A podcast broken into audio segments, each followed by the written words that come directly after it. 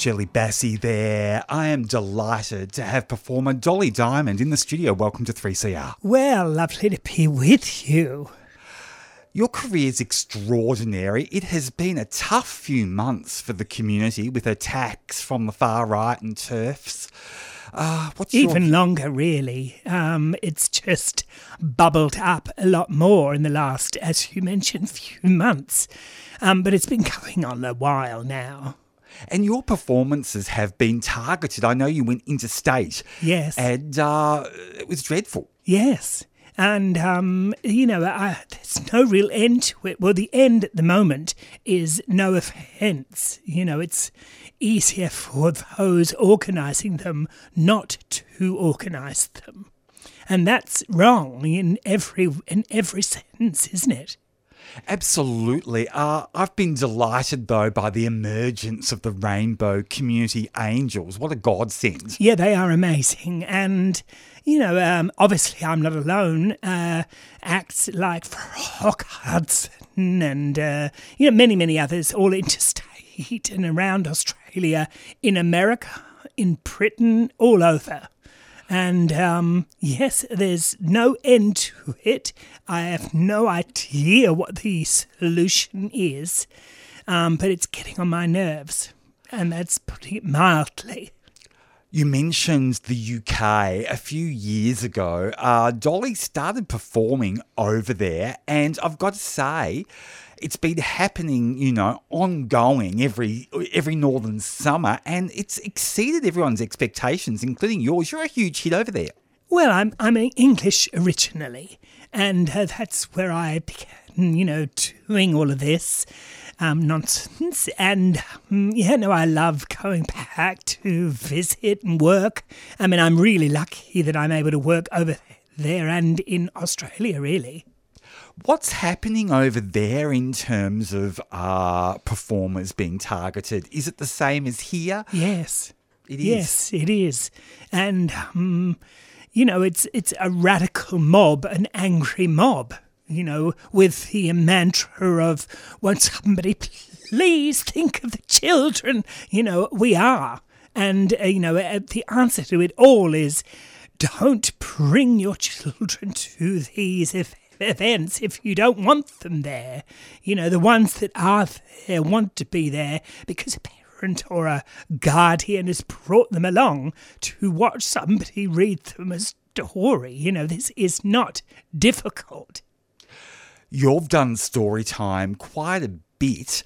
Uh, tell us what the experience is like for you. Well, I mean, I love it. You know, I've always loved children, and, you know, I think it's really, I mean, you know, if also if I'm brutally honest, it's a business. It's another area where I'm able to work, and that's what this is. This is my business. And uh, if I'm able to do that and look out at these, you know, darling children that are loving all the colour, all the movement, all the flamboyance, then why wouldn't I love that? I do this um, because I, well, I mean, I, you know, I, I, I like the, uh, I like people laughing. I like people clapping. I, li- I want to be adored. What is wrong with that? Tell us a little bit about the Dolly story. Like, how did Dolly become a performer?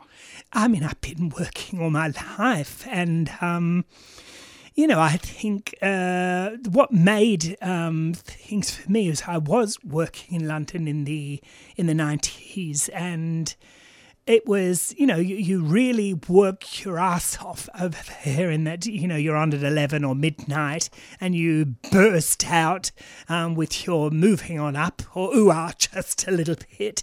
And um, whether the audience listen or not is up to you know depending on whether they like you you, whether you're commanding, whether they're drunk, um, and all of the above. And so when I moved or worked in Melbourne to begin with, I um, loved that I was doing venues where they bought a ticket. You know, it's this is obviously very easy, isn't it? That generally, if you buy a ticket, you want to watch, you are willing to listen, and that for me was the making of what I was doing. You know. Were you surprised how much the media, the mainstream media, kind of, you know, embraced Dolly? No, I mean, I'm. I, think. I think I'm. I'm sort of safe in a way, you know, and. Uh, I mean, I've I, a lot of what I um, was doing over the years. I would look up to artists like Dame Edna. This is when, um, you know, m- many moons ago, when Dame Edna was you know, less divisive. Obviously, I don't believe in any of the, you know, a lot of the last comments that were made in, in later years. Um, but, you know, I, I love to mess with an audience. I love to entertain an audience. And um, I think I, I like that I was embraced um, mainly by ABC, you know. Um, in that, that they were very welcoming back when it was Virginia Trioli and Michael Rowland on News Breakfast. You know, that was um, wonderful to be asked, you know, to be a regular on that. There must be a lot of pressure being Dolly Diamond in the community, but also just to keep up appearances. No, I don't. I don't, I don't feel that. I love what I do. I think on the you know, days or weeks or months in your life where you think, oh my lord, I've, had enough. Um, I, t- you know, I rest. Um, but generally, I love work. And um, I think if you're willing to accept this work and you want to do it, um, then no whinging, you know, booked and blessed.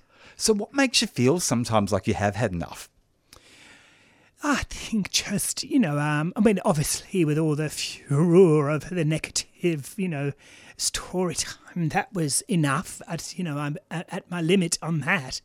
Um, but generally, I'm all right. I mean, when you walk out and you make people laugh, and at the end of what you're doing, they applaud you, that's a pretty good job, isn't it?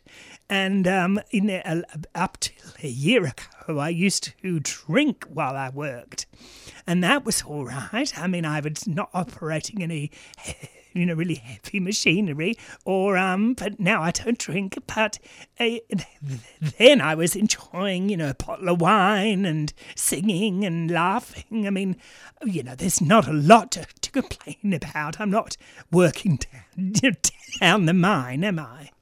That's interesting that you stopped drinking. Like, what brought that on? I would look in my wardrobe and I would look, oh, I, I might wear that. No. Oh, I might wear that. No. And I was just, um, I was bursting too many zippers and it was annoying me. And I knew, um, I think we all know if we shut our mouths, and put a little less in, in, not in every department, but mainly, you'll lose weight. And I want to lose weight um, in my mid 50s, we'll say. That'll do. And uh, it's made all the difference. And I like mornings now. Yeah, right. Uh, so you're on your bike? Yes. Fantastic. You know, uh, yes, I mean, and you know, it's not practical when I'm wearing shoes you know, heels, whatever. Um, but other than that, I um, I like being a little fitter and less fatter. You have a fabulous performance coming up real soon yes. at the Pride Centre. It's called Dolly Diamond's Rather Large Variety Night. Tell us all about it. Well, I wanted to, um, you know, I'm always doing gigs and I always love it when you come and watch a night where there's lots of other acts, you know, on. I mean, I love emceeing events, and I like the fact that you get a little bit of everything in the one night. And uh, I'm taking this show over to London in July and then the Edinburgh Fringe in August. And I thought, well, I'm not missing out on doing this in Melbourne before I leave.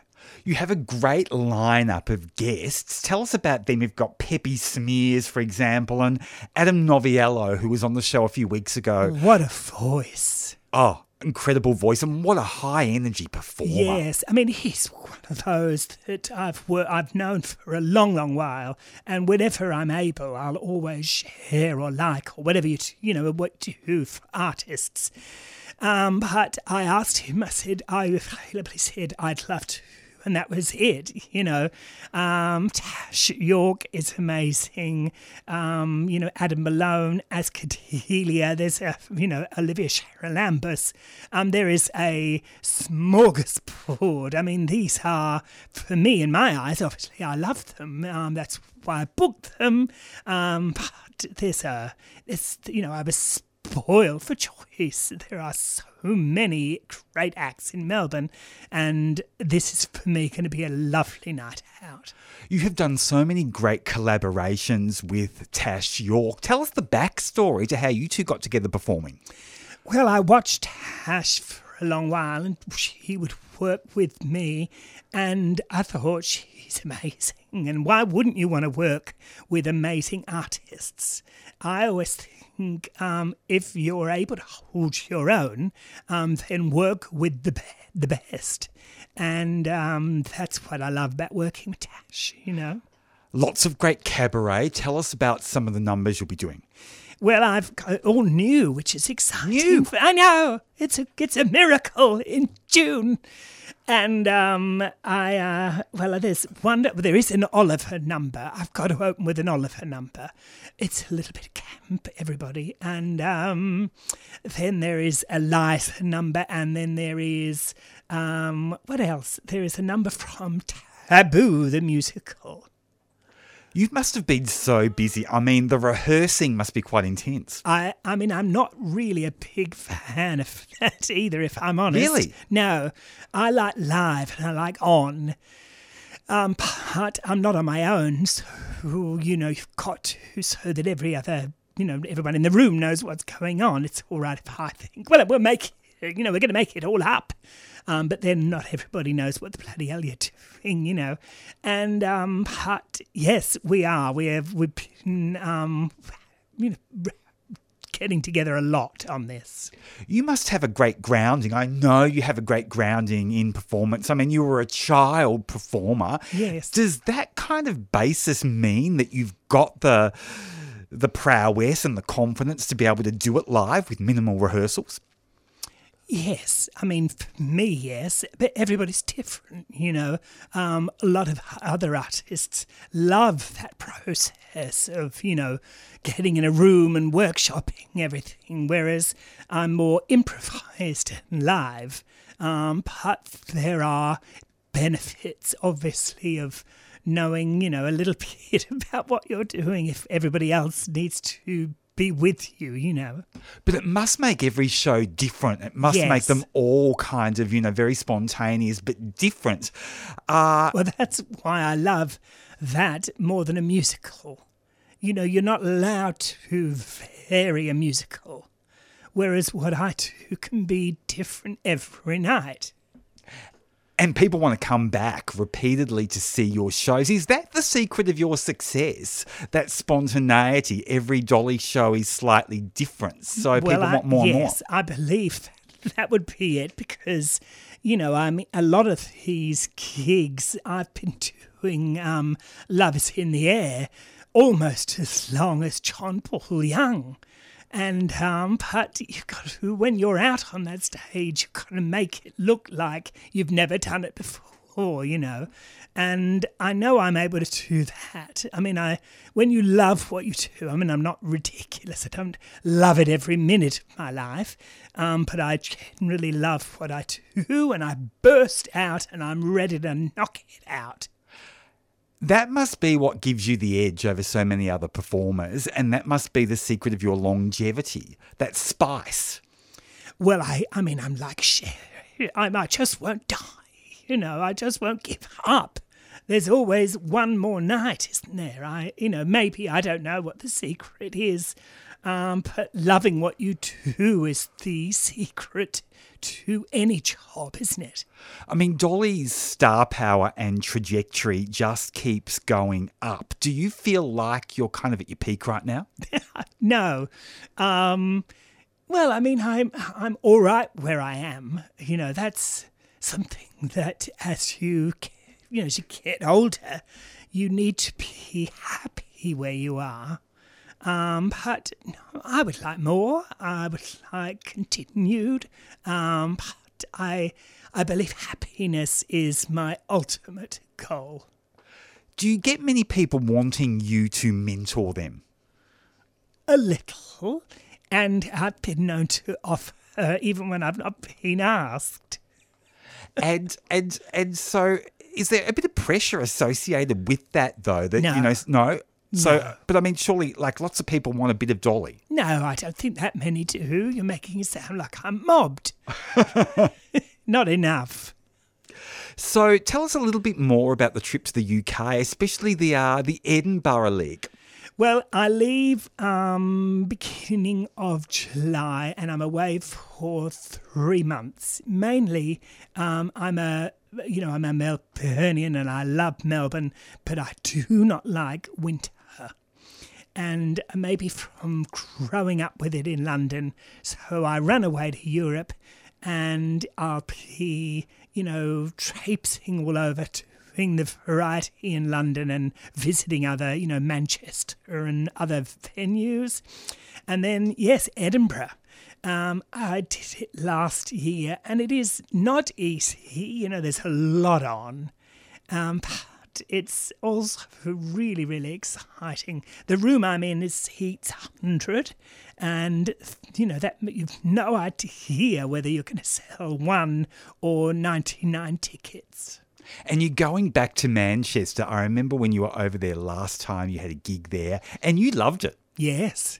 So you're going back tell us a bit more about Oh, yeah. Well, planned. they're a really nice audience. I mean, I think you love anywhere where that loves you, really, don't you? You know, um, if an audience, um, you know, loves what you're doing and uh, really enjoys your humour and the way you perform, you're always going to want to go back. Well, your fabulous show, Dolly Diamond's Rather Large Variety Night, is happening at the Victorian Pride Centre in St Kilda from June 22nd to June 24. Dolly Diamond, thank you for joining us, You're 3CR. lovely.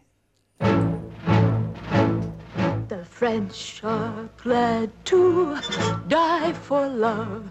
They delight in fighting duels. But I prefer a man who lives and gives expensive jewels. A kiss on the hand may be quite continental, but diamonds are a girl's best friend. A kiss may be grand, but won't pay the rental on your humble flat or help you at the automat. Men grow cold as girls grow old, and we all lose our charms in the end. But square cut or pear shape, these rocks don't lose their shape. Diamonds are a girl's best friend. Tiffany's. Cartier. Black Starr, Frost Gorham. Talk to me, Harry Winston. Tell me all about it.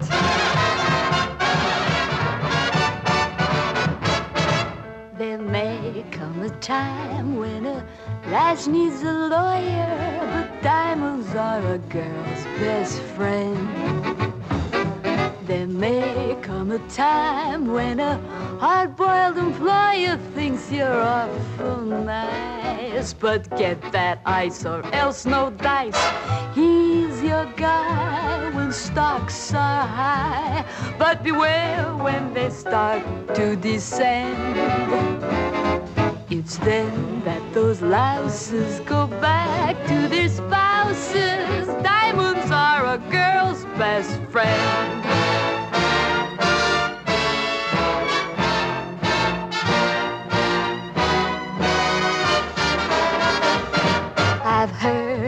Affairs that are strictly platonic, but diamonds are a girl's best friend. And I think affairs that you must keep Masonic are better bets. If little pets get big baguettes, time rolls on, and youth is gone, and you can't straighten up when you bend. But stiff back or stiff knees, you stand straight as Tiffany's.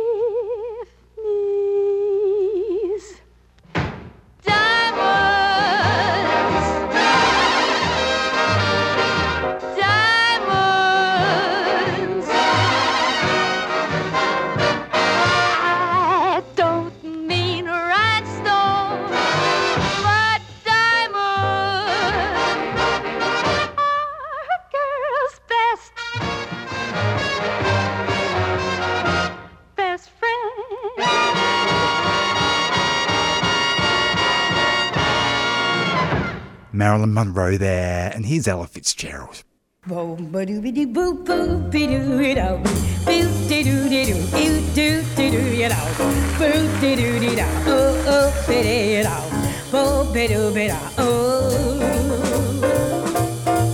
They call it that Jersey bounce, a rhythm that really counts.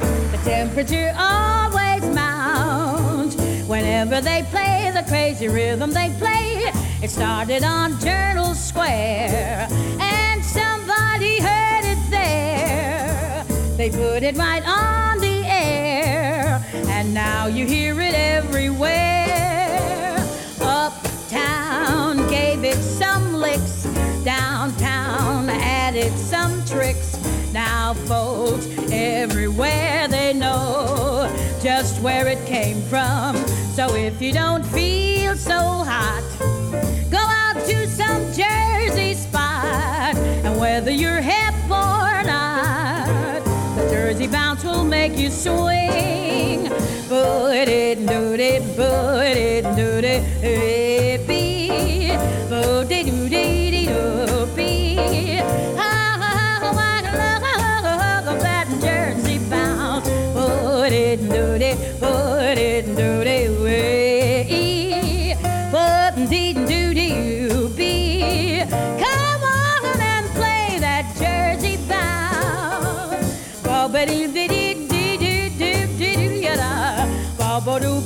do be you buy.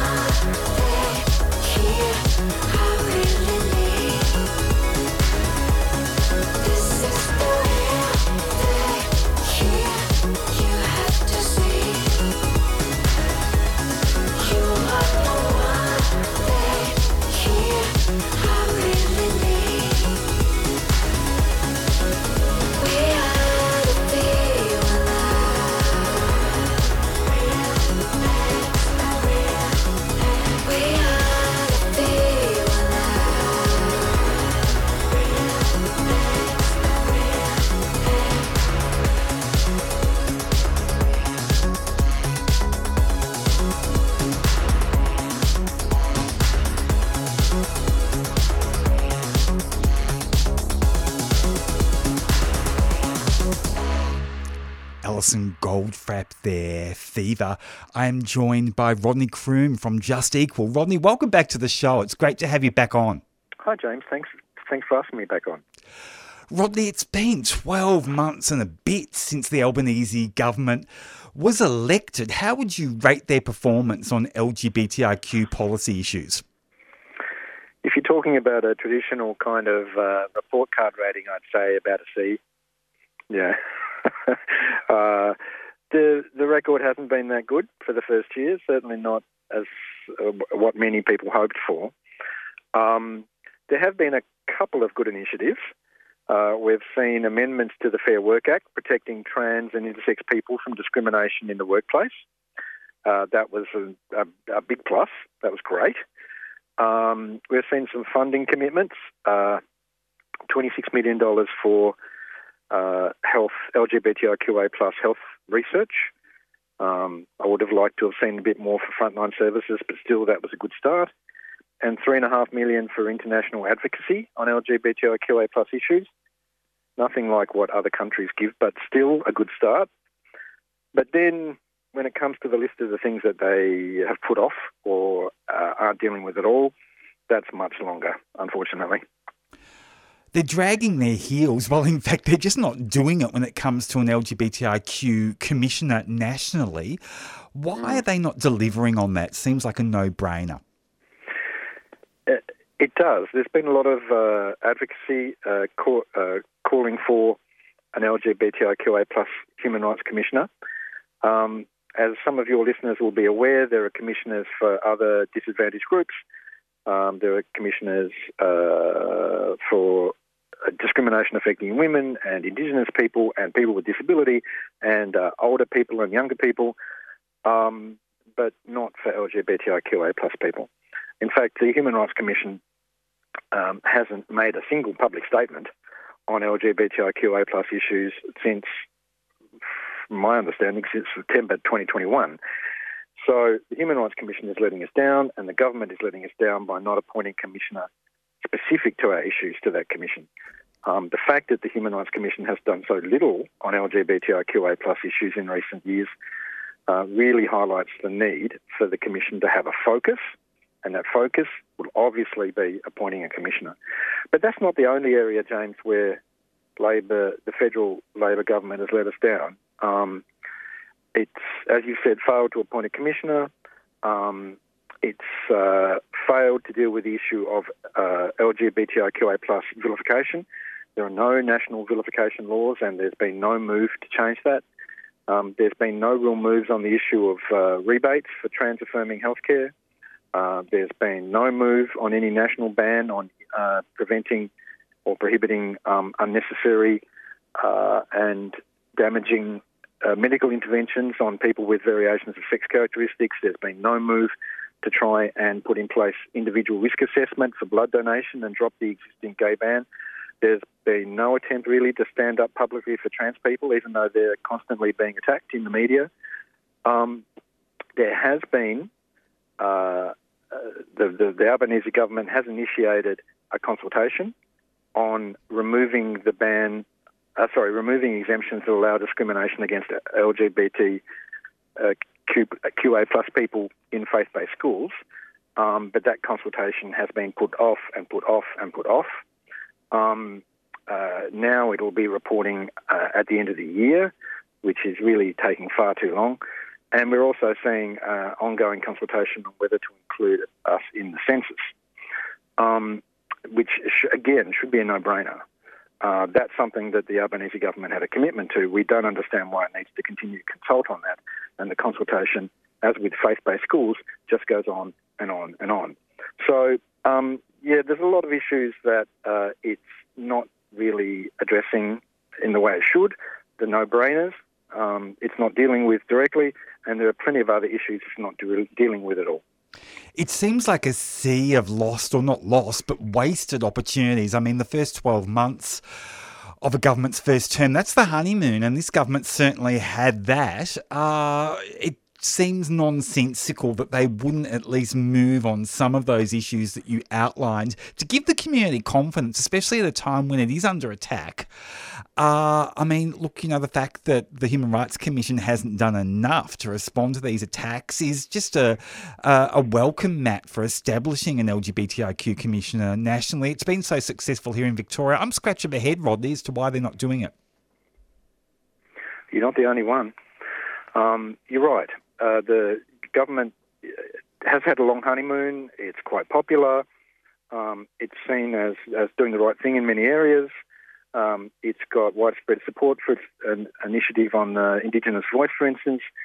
Um, and yet, on LGBTIQA plus issues, uh, it really wants to do the least possible to distinguish itself from the opposition.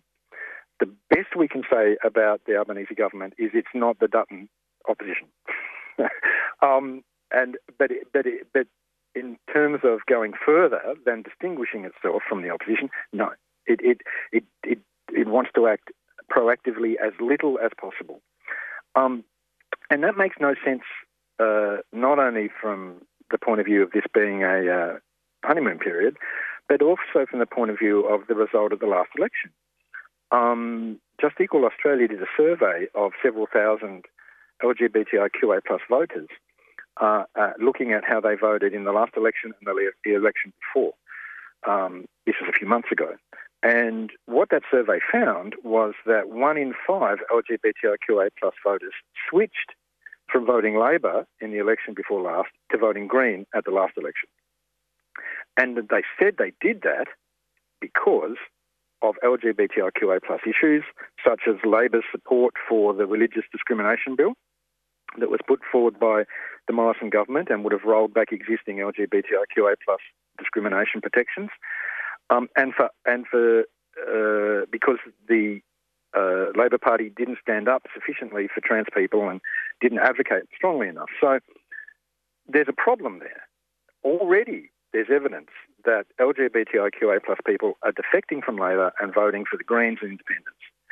If Labor wants to win those votes back, voters back in the next election, it has to do much more than it's doing at the moment. Because, like I said, at the moment it's doing the bare minimum to enable it to say, "Well, we're not done." And you'd think that, you know, boldly making, you know, policy decisions to show that they're not done on LGBTIQ issues would be a would be a vote winner. It's almost as if Rodney, um, that that Western Sydney syndrome, which we've talked about so many times, you know, during the Morrison government and the Abbott government uh, and the Turnbull government, it's like that Western Sydney syndrome is still existing in Labor's psyche. Yes, and uh, just to remind your listeners that what we're talking about there is that um, there's a perception um, in both major parties that uh, there's a disproportionate number of voters who are antagonistic to the LGBTIQ community in Western Sydney and will vote against candidates who support our rights. Um, I don't think that perception is necessarily correct. Um, there are leaders in those communities who may be uh, against our rights. I'm not sure that everyday people in Western Sydney are, um, but that's the perception. And uh, the feeling is that if, you know, in both major parties, if they want to keep or win votes in Western Sydney, they can't do too much for the quiz. Um, and that has been a problem for, for decades. Uh, it really first emerged uh, in the early 2000s when, in order to win seats uh, in Western Sydney, John Howard put forward the same sex marriage ban in 2004. Uh, and in order to keep seats in Western Sydney, Labor supported that ban. Um, that has been an issue right up until today. Uh, it's a it's a it's an it's an intractable one uh, because clearly the the parties convinced themselves that Western Sydney is all that matters on this. Um, it, it's it really if there's going to be solutions that they need to be twofold. There need to be when there need to be more leaders in Western Sydney who stand up in support of our community, just to to, to, to break that idea, to challenge that idea that Western Sydney is anti-queer. And we need to show Labor and potentially the opposition that if they continue to uh, not support us sufficiently or to oppose us when it comes to human rights, they um, they will lose votes in uh, in inner city electorates. Um, the uh, survey I mentioned before from Just Equal showed that the electorates where these people were defected from Labor to the Greens were uh, almost entirely inner city, inner city electorates in Brisbane, Sydney, and Melbourne. Um, if Labor wants to keep or win those seats, it has to do more than it's doing. Does the Prime Minister need to get out and about more within the queer community around the country? Uh, does he need a little bit of like interpersonal education and to and to interact with the community a bit more? Yeah, absolutely. Where have we seen the Prime Minister interact with the commu- queer community this year? We've seen it on that walk across the bridge in, uh, in Sydney during WorldPride, and it was great. It was great that he was there. Um, but he was surrounded by, uh, you know, leaders in our community. Uh, he wouldn't have had much interaction with everyday LGBTIQA plus people, certainly not with members of our community who are facing the greatest disadvantage. He was there with people who were who are, you know, quite privileged within our community, have a lot of power, have strong voices, um, uh, and would have told him what he wanted to hear. Um, we need him to be talking to young trans and gender diverse people in regional Australia who are really suffering at the moment because of the anti-trans backlash in this nation. We need to have him talking to um, LGBTIQA plus people who are in poverty because of discrimination in employment and, and education, living again in regional and rural Australia, um, who are, uh, you know, on the outer and who really need um, the kinds of health services, uh, queer-friendly health services that are lacking. Um, we need him to be talking to intersex Australians who are still, um, whose human rights, particularly in healthcare, are still not respected, except in the ACT.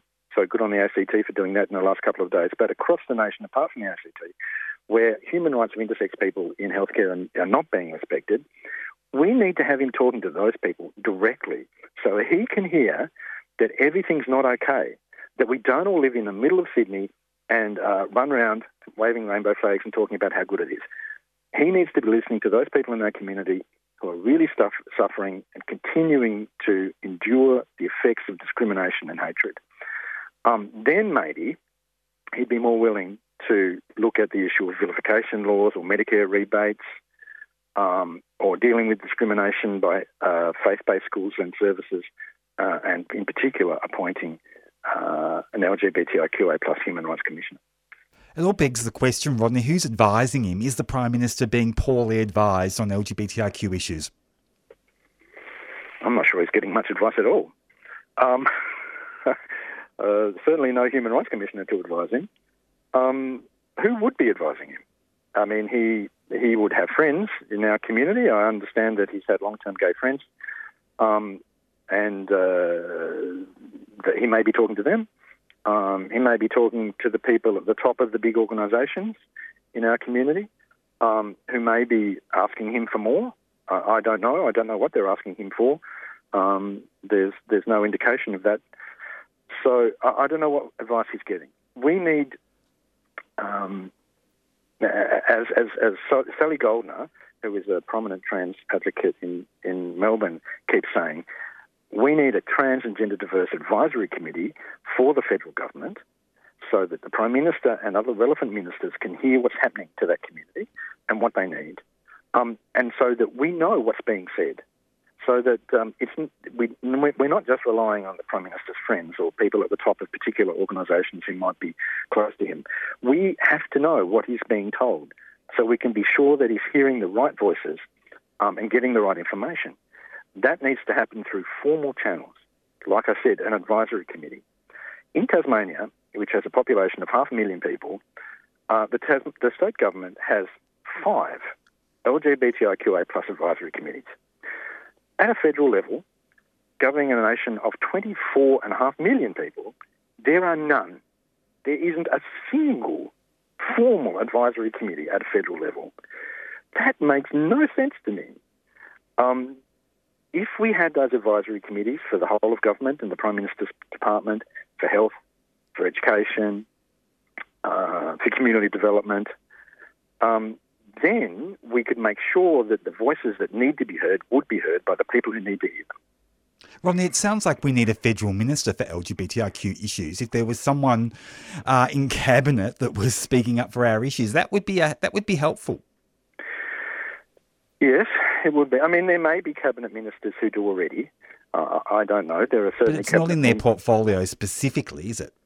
Yeah, no, it's, it's not.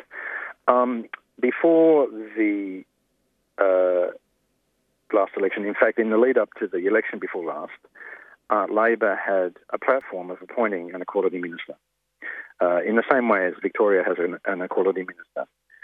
Um, and some other states have equality spokespeople. I know that in Tasmania we have one in the Labor caucus.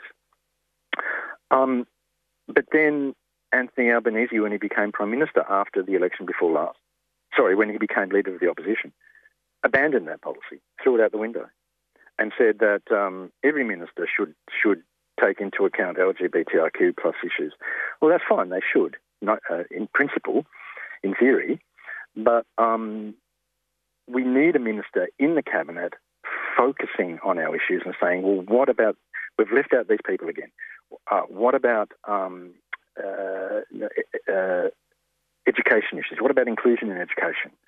Um, what more are we doing when it comes to health care and particularly front, frontline services or training for existing mainstream health services in rural and regional areas or whatever it might be?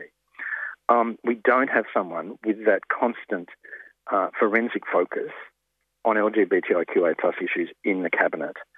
Um, and that was, like I said, that was something that Albanese himself threw out the window, and really needs that really needs to come back. If you look at the progress that's been made in a state like Victoria, because there's been a commissioner and because there's a quality minister, um, and and because there's been strong leadership on LGBTIQ issues from the um, premier himself, you can see how far Victoria has come. There is no reason why we can't, as a nation, travel that far. The problem is that at the very top, there is just isn't the will. There isn't the will to appoint the commissioner, to appoint the equality minister, uh, to make the funding available, to ensure that uh, that the nation follows the path that a state like Victoria has. Rodney, that Um, reluctance sounds to me to be like queerphobia. The reluctance to act on those issues, you know, for whatever you know good intentions. It's it's it's it's like you know a fear of engaging on queer issues because you know the, the political sky will fall in. That seems queerphobic to me. Well, I probably wouldn't go so far as to say I think the Prime Minister's queerphobic. No. I mean, I, But the lack of bio- policy is surely. Well, I've read some biographical material about him, and he clearly has had good gay friends through the years and um, has supported various gay issues. So I'm not sure that his personal views are the problem. The problem is the government fears the phobias of others, particularly voters, particularly, as we said earlier, in Western Sydney. Um, that's the problem. That they and they haven't got that in perspective. They don't understand um, that the majority of Australians, including in Western Sydney, really don't have those strong feelings and don't oppose our rights, particularly in some of the key areas that we've talked about. Because the polls again and again and again show that Australians back the kind of reforms that we're, we've been talking about. Um, these, uh, the problem is that there are some leaders, some civic leaders, some religious leaders, particularly in Western Sydney, um, who have convinced the government that if they go down the path, for instance, of um, preventing discrimination against LGBTIQ plus people in, in faith-based schools or services, that there'll be an electoral backlash. And that, that we know that won't occur, but they've been convinced of that. That's the problem. That they've uh, they're getting bad advice from people who have a vested interest in opposing our rights. And the problem is they're not getting any good advice or not enough good advice from people who can point out that that is a load of nonsense and that Australians back a more inclusive society. Uh, and, if, if we had a commissioner, if we had a equality minister, uh, and people in those positions, and the uh, and the advisory groups I mentioned before of you know everyday LGBTIQ people advising government departments and the Prime Minister's department, if we had that, then they'd be hearing the good advice they need to hear. Um, I mentioned before in Tasmania, which has a Liberal government, of course, don't forget that. Um, there are five LGBTIQA plus reference groups. In Tasmania, um, the there isn't an advice, there isn't an equality minister in the Liberal government, and there isn't a commissioner. But the government has funded, uh, uh, increased the funding in the last budget for uh, the LGBTIQA plus community fund. That's money to go to community groups to do the things they need to do. It's um, provided uh, funding for Working It Out and Equality Tasmania to do more policy work. Um, it's about to publish uh, soon, hopefully soon, we'll publish uh, an action plan on LGBTIQA plus issues but that'll be funded. It's looking at setting up um, uh, how to set up an LGBTIQ uh, statewide mental health service. So all these initiatives are happening under a Liberal government in Tasmania. Why? They're happening because the government is, is, is, is receiving and listening to the advice of the community from all of these different groups. The federal government isn't getting that advice. It's not being told what it needs to do. It's not being told that the that the voices against our rights aren't representative. Um, and that's extremely frustrating because I, you could see how far this nation could move if, under a Labor government, um, the right voices and the right information got through. Rodney, you, you mentioned quite a list before earlier in the interview about all the policy initiatives in the LGBTIQ space the federal government should act on. Where do they start to move forward? Like if they were to, to move on something tomorrow, what would it be? What should it be?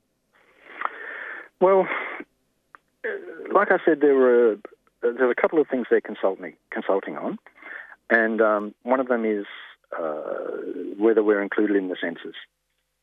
Uh, to use that term again, that is a no-brainer.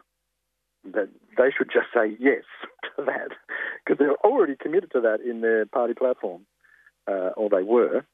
Um, faith-based schools is another one. uh, there's been a real change in at the state level in several states on this issue. Um, and they should stop putting off and off that consultation that they're doing on that, or that the Australian Law Reform Commission is doing, and instead uh, they should bring that forward, uh, get the result of that, which I hope would be positive, and then just say, yes, we're going to do this. Do that as soon as possible. And that should not only include schools, but it should include faith-based services as well. If you work, uh, if you're an LGBTIQA plus person who works in a faith-based school or, or a student at a school, or uh, we work in a, in a charity or a hospital that's faith-based or you're a client of one of those, you're protected in Tasmania and Victoria and the ACT and Queensland and sorry, um, the Northern Territory. Uh, it's really a no-brainer that you should have the same protection nationally. So those kinds of things which uh, are being endlessly consulted on, those consultations should be brought to a close and the government should act. Um, I mentioned vilification. That's a key issue for the government to act on. Uh, it was very disappointing to see that the Labor Party actually took out its commitment to LGBTIQ vilification provisions from its national platform that, that, that was released a couple of weeks ago. It's had that commitment for years and it suddenly dropped. Well, that's not good enough. That needs to go back in. That's something they can act on straight away. Um, I've also mentioned um, standing up for trans people. There have been so many occasions where the Prime Minister could have stood there and said, I stand shoulder to shoulder with trans Australians. It's en- enough of this hate, enough of these cancelled events, enough of of um, trans people being told they don't belong. Um, there's so many occasions that he could have just stood there and said something positive that would have really um, changed the debate and uh, and given a sense of encouragement to so many, particularly young trans and gender diverse people. Um, that's so easy to do. If I was his advisor, I'd say that's the first thing you need to do. Go out there, do that now.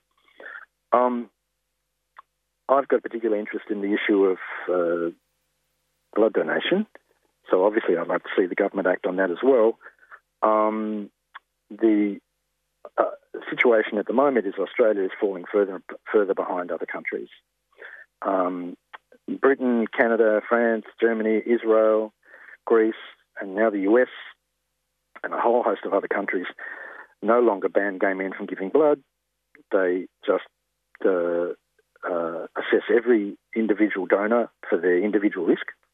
Um, it's a rational policy. It's working in other countries. It will work here just as well. Uh, it's absurd that it's taken so long. I'd really like to see Mark Butler, the health minister, just say, okay, let's do it the same way they do it in Canada. Because, I mean, Australia and Canada, what's the difference? The HIV uh, profiles are the same. Um, demographically, uh, if it works in Canada, it's going to work in Australia. Rodney Croome, always great to get your insights on 3CR. Thanks for joining us this afternoon. Thanks for having me on, James. Always great. Cheers.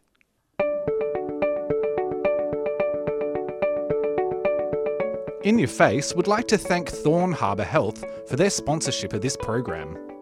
Thorn Harbour Health envisions a healthy future for our gender, sex, and sexuality diverse communities, a future without HIV, and a future where all people live with dignity and respect. To find out more, search Thorn Harbour Health on your search engine or Facebook.